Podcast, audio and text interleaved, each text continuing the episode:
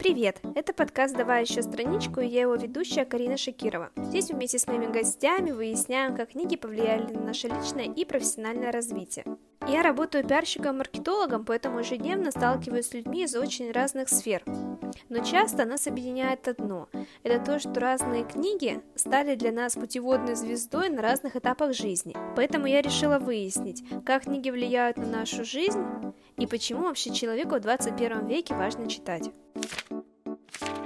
Всем-всем большой и пламенный привет! Я хочу начать новый выпуск с «Оды любви к книгам», хотя, мне кажется, в принципе, весь этот подкаст — это «Оды любви к книгам», но почему вообще хочется начать с этого? Потому что я безумно благодарна этой теме о том, что невозможно исчерпать разговоры, касаемые книг. Ну, серьезно, книги — это настолько интересный кладезь информации, эмоций, впечатлений, что ты можешь разговаривать про них со своими друзьями, с коллегами, с любовью всей твоей жизни, с будущим работодателем, с родителями, с неизвестными людьми на улице, потому что не великую книгу ты читаешь, и все в этом духе. И поговорить я сегодня в формате монолога хочу на такую тему, как книжный кринж, или как-то так, книжный стыд, или книги, про которые мы не говорим в обществе особо часто, хотя их безумно любим.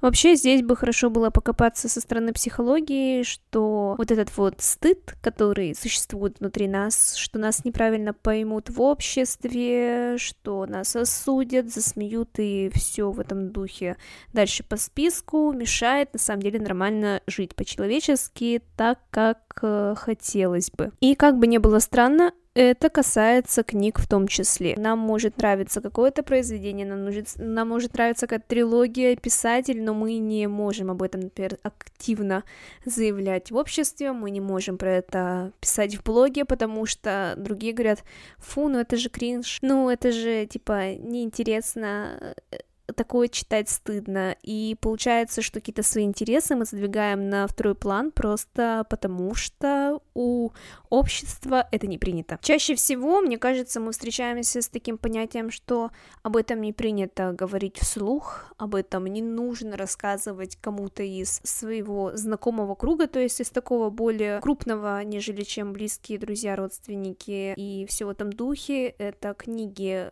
любовные романы. Хотя, например, в Янка Далти тоже достаточно много описываются разные пикантные моменты из личной жизни наших героев, но об этом говорят, потому что писатели довольно раскрученные, авторам об этом нормально говорить, а читатели это просто обожают.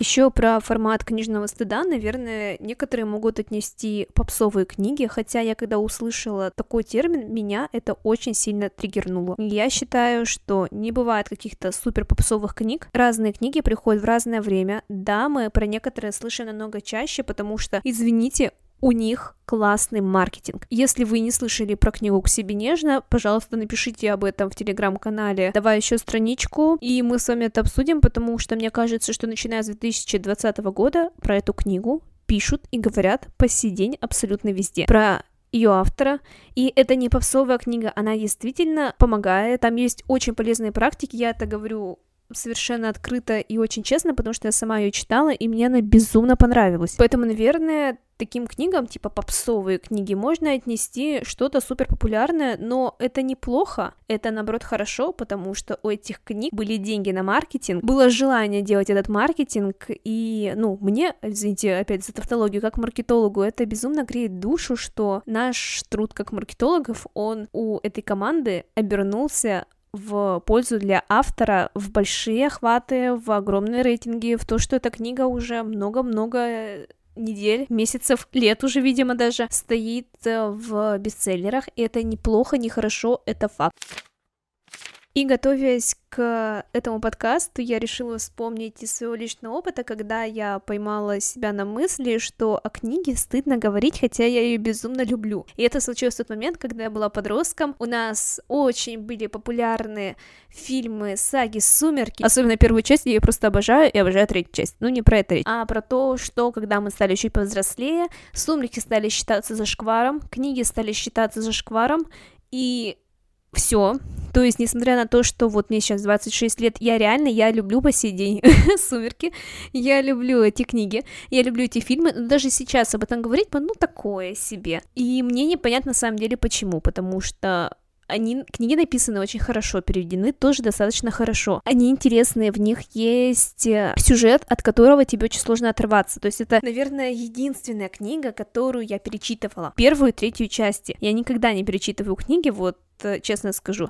Иногда я могу дать второй шанс книге, которая мне не понравилась, потому что чаще всего мне книги все-таки нравятся. Но «Сумерки» — это была та книга, которую я просто обожала, я ее зачитывала до дыр. Я знала все эти реплики, и даже сейчас, например, осенью мне хочется пересмотреть фильмы, потому что, ну, это мой культурный код. И я вот сейчас, спустя больше чем лет двенадцать четырнадцать, я могу на сто процентов сказать, что я отпускаю этот книжный зашквар и считаю, что я перестаю стыдиться этой книжной любви.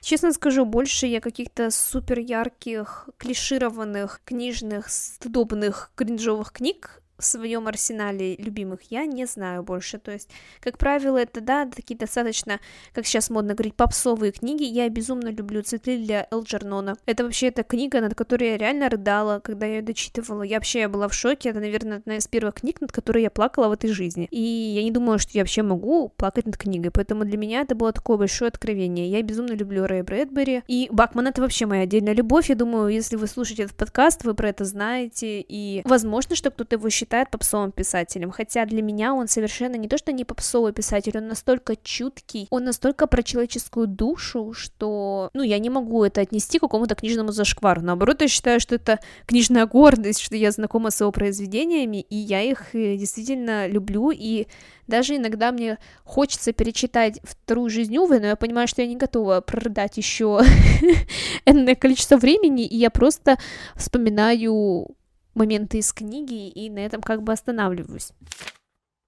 Я хочу вам сказать, что если у вас есть какие-то такие, не то что постыдные книжные фавориты, книжные любви, не стесняйтесь этого, рассказывайте про это, может быть, для кого-то это тоже будет его любимая книга, и вы такие: так, мы любим оба этот книжный зашквар, который считается в обществе, может быть, мы станем друзьями, потому что у нас есть что-то слишком общее и слишком чувственное, не знаю, как это сказать правильно. Ну, то есть, может быть, вы найдете каких-то своих людей на уровне каких-то абсолютно не клишированных мнений. Это, может быть, принесет вам даже намного больше пользы, чем то, что вы стесняетесь каких-то вещей, которые вы любите.